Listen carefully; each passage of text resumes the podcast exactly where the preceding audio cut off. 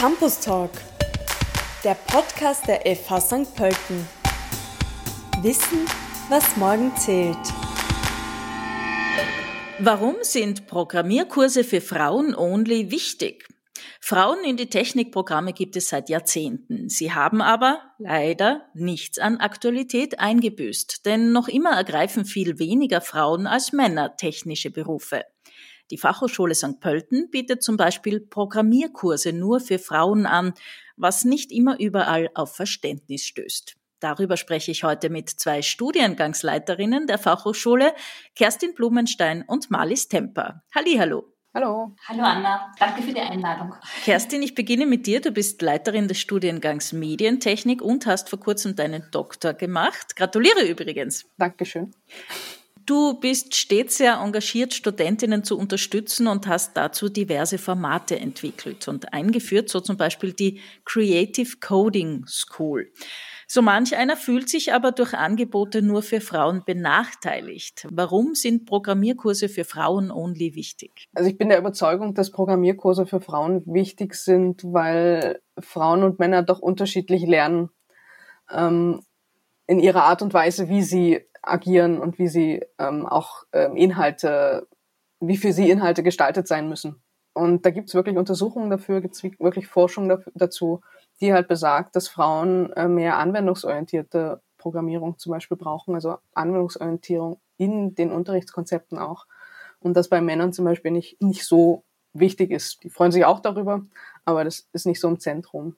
Und warum jetzt wirklich speziell für Frauen im Prinzip Angebote zu haben, um es einfach auch wirklich ins Bewusstsein zu rücken und in diesem Rahmen dann nur unter Frauen ähm, haben Frauen, die vielleicht nicht so ähm, von vornherein diesen Drang haben, jetzt zu programmieren oder diesen Willen haben zu programmieren, mehr Möglichkeiten, sich zu entfalten, sich zu trauen und sich einfach dann auch festzustellen, hey, das kann ich ja tatsächlich und sich nicht nur darunter zu verstecken, naja, das macht der andere, der kann das eh besser. Ja. Marlies Temper, du bist Studiengangsleiterin von Data Science und Business Analytics. Äh, hast du ähnliche Erfahrungen gemacht? Ja, da kann ich Kerstin nur unterstützen. Ich glaube auch, dass gerade in Frauengruppen viele Fragen gestellt werden, die sie sich vielleicht auch in einer anderen Gruppe oder in einem anderen Setting einfach nicht fragen trauen. Und auch die Atmosphäre, wir haben ja auch in der Creative Coding School, haben wir mit Schülerinnen zusammengearbeitet, die eben das Coden gelernt haben. Und was wir schon gemerkt haben, ist, dass da gleich die Hemmungen gefallen sind, sie alle gleich interaktiv mitgearbeitet haben, Fragen gestellt haben und die Atmosphäre auch, auch sehr gut ist während wir es aber nicht behaupten, dass wenn Männer dabei ist, dass die Atmosphäre nicht gut ist. Also auch da kann ich Kerstin nur unterstützen. Es sind einfach andere Beispiele, andere Fragen, äh, die, die Hemmungen fallen. Ich glaube, das ist das Wichtigste in so einem Setting.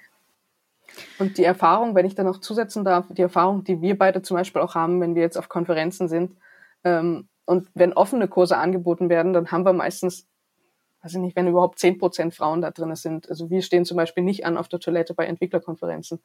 Ähm, ähm, und äh, ja, dann sind halt die Frauen tatsächlich in der Minderzahl in den in offenen Kursen in der Regel. Und ja, dann führt, ist auch meistens so, dass man es einfach die Atmosphäre dann nicht so hat oder nicht so traut. Man muss als Frau schon ziemlich ein gutes Standing haben in den Bereichen für sich selber, in der Persönlichkeit, um in diesen großen, wenn es eben nicht dediziert für Frauen angeboten wird, erhalten wird, halt mitzuhalten oder mitzuarbeiten.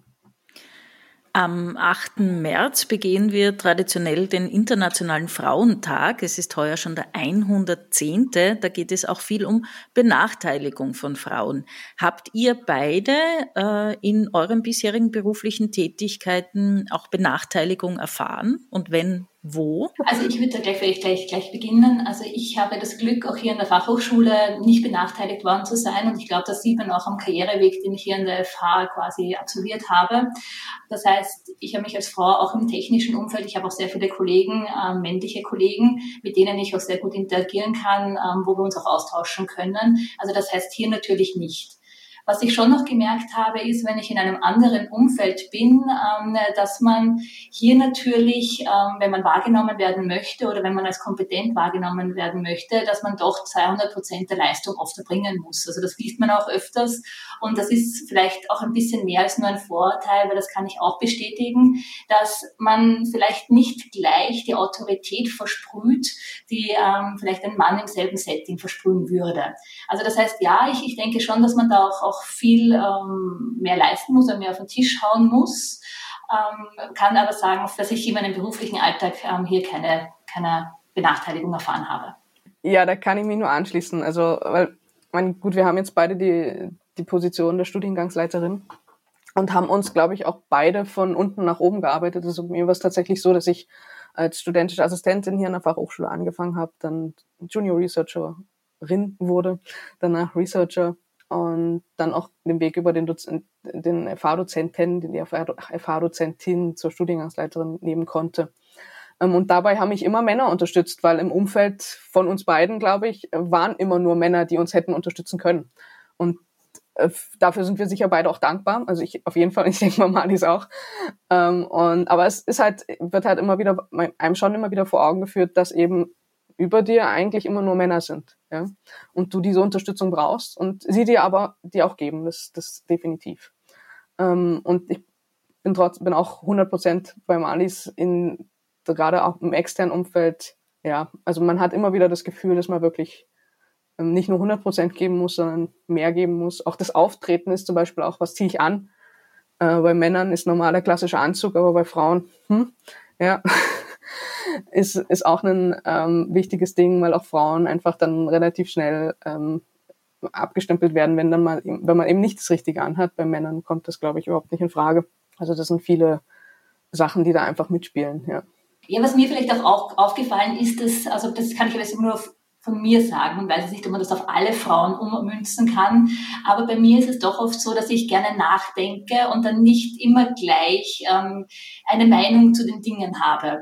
Und dadurch wirkt es vielleicht dann auch manchmal nicht ganz so vehement oder dominant, wenn man eine Meinung durchsetzt. Ja, also das heißt, auch hier glaube ich, dass Frauen und Männer oft anders ticken und das natürlich ähm, dann auch anders ankommen kann bei der, bei der Gegenpartei deswegen ist es auch so wichtig, dass wir diverse Teams haben und diverse Sichtweisen haben und diverse Aspekte hineinbringen können, auch in die Teamarbeit ja, oder auch in die Führungsebene mit hineinnehmen muss, damit auch diese unterschiedlichen Charaktere dort, dort dementsprechend auch Anklang finden und auch ihre Meinungen dann positionieren können. Nach wie vor ist es so, dass viel weniger Frauen als Männer technische Berufe ergreifen. Warum, meint ihr? Wir haben eines schon angesprochen, äh, es könnte am Selbstvertrauen mangeln. Was wären weitere Gründe?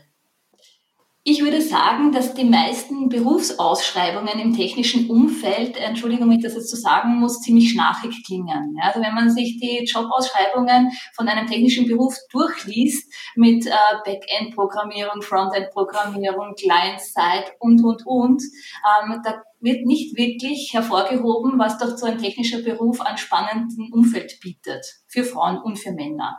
Also das bedeutet, ich glaube, wir für Frauen sind halt, wir sind neugierig, wir sind, äh, wir wollen entdecken. Ähm, oft kommt auch nicht heraus, dass man auch in technischen Berufen viel mit Menschen arbeitet und viel mit ihnen zusammenarbeiten muss, um auch gute Produkte zu entwickeln.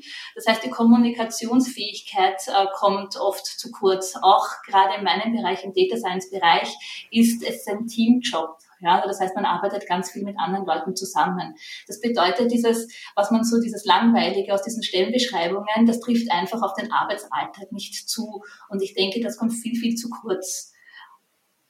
Und deswegen ist es auch so wichtig zu vermitteln, wie spannend das Themenfeld ist, wie vielseitig das Themenfeld ist, in wie vielen unterschiedlichen Anwendungsdomänen man arbeiten kann.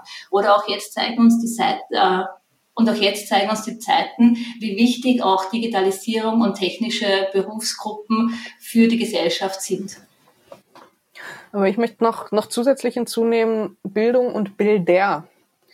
Ähm, also wenn man jetzt nicht schon davon ausgeht, dass wir attraktiv sind, dann, wenn sie sich entschieden haben, sondern dass im Prinzip die Technik überhaupt attraktiv gemacht wird in jungen Jahren. Und zwar ist da tatsächlich der nach Forschungen der Zeitraum vor der Pubertät entscheidend.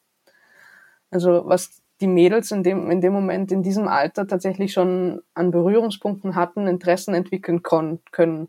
Und da ist natürlich viel das Elternhaus und natürlich auch dann viel die Schule, ähm, sagen wir mal, verantwortlich oder braucht mehr Verantwortung in dem Bereich, um da eben auch technisch für Frauen, für Mädels die technischen Berufe interessant, technische Studien interessant und attraktiv zu machen. Ihr seid beide Studiengangsleiterinnen. Was wollt ihr in dieser Funktion erreichen? Gibt es da auch so ein, ein Ziel, eine Mission in Bezug auf das heutige Thema?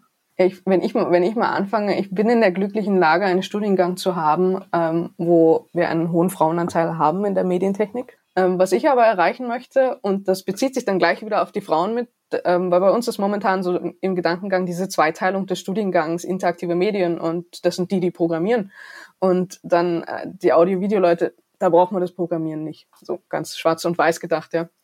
Ähm, und mein Ziel ist tatsächlich, dass das Bewusstsein in allen Studierenden, bei allen Studierenden da ist, egal in welche Richtung der Medientechnik sie sich entwickeln, dass Programmieren, Coding immens wichtig ist in, in beiden Bereichen. Und das trifft dann natürlich auch gleichzeitig die Frauen, sowohl Frauen als auch Männer. Und ähm, meine Beobachtungen sind aber tatsächlich so, dass wir zwar einen sehr hohen Frauenanteil haben in Medientechnik, aber doch mehr Frauen in die eben nicht stark technische Richtung dann gehen. Und gerade mit dem Gedanken, alle sollen programmieren und auch wissen, warum das wichtig ist, das ist so mein, mein Ziel für, sagen wir mal, meine nächsten Jahre. Ähm, mein Ziel als Studiengangsleiterin ist, äh, sehr viel Qualität auch in der Lehre mit einzuschließen. Also das bedeutet, ich möchte ganz gerne die technischen Aspekte erlebbar machen. Ich möchte haben, dass die Studierenden das gut lernen, dass sie ein gutes Handwerkszeug in die haben, dass sie dann auch in die Unternehmen, Organisationen mit einbringen können. Das heißt, ich möchte natürlich die ähm, unsere Absolventen und Absolventinnen bestmöglich auf den Berufsalltag ähm, vorbereiten. Und gleichzeitig ist so mein Credo, dass halt Lernen ist natürlich anstrengend, aber es muss halt auch Spaß machen. Und ähm, am besten so anwendungsorientiert wie möglich. Und das versuche ich den Studierenden äh, mitzugeben. Ich versuche sie auch in anderen äh, Komponenten auf die Wirtschaft vorzubereiten, also auch Soft Skills, wie ich schon angesprochen habe, Teamfähigkeit, Kommunikation, Kreativität. Denn auch das sind Aspekte eines technischen Studiums und das ähm, ist auch mein Ziel, dass ich das so gut wie möglich quasi auch in den Studiengängen umsetze. Also das bedeutet, ich habe zwei große Ziele, dass das Studium Spaß macht, aber auch gleichzeitig ähm, so viel an Wissen vermittelt, dass die Studierenden bestmöglich auf, auf ihren Arbeitsalltag in der Zukunft vorbereitet werden. Und da ist es wichtig, dass ich auch hier nicht unterscheide zwischen Frauen und Männern, sondern für beide Gruppen so spannend wie möglich zu gestalten. Jetzt im Frühling beginnen ja auch schon die Aufnahmeverfahren für den Studienbeginn im kommenden Herbst. Was könnt ihr Mädchen oder Frauen raten, die sich für ein technisches Studium interessieren? Go for it. Da kann ich mich nur anschließen, eindeutig trauen. Wenn das Interesse da ist, ist das, sind das die besten Voraussetzungen. Anmelden. Wir freuen uns. Ich danke euch ganz herzlich für eure Zeit. Alles Gute. Gerne wieder. Ciao, ciao. Dankeschön. Vielen herzlichen Dank.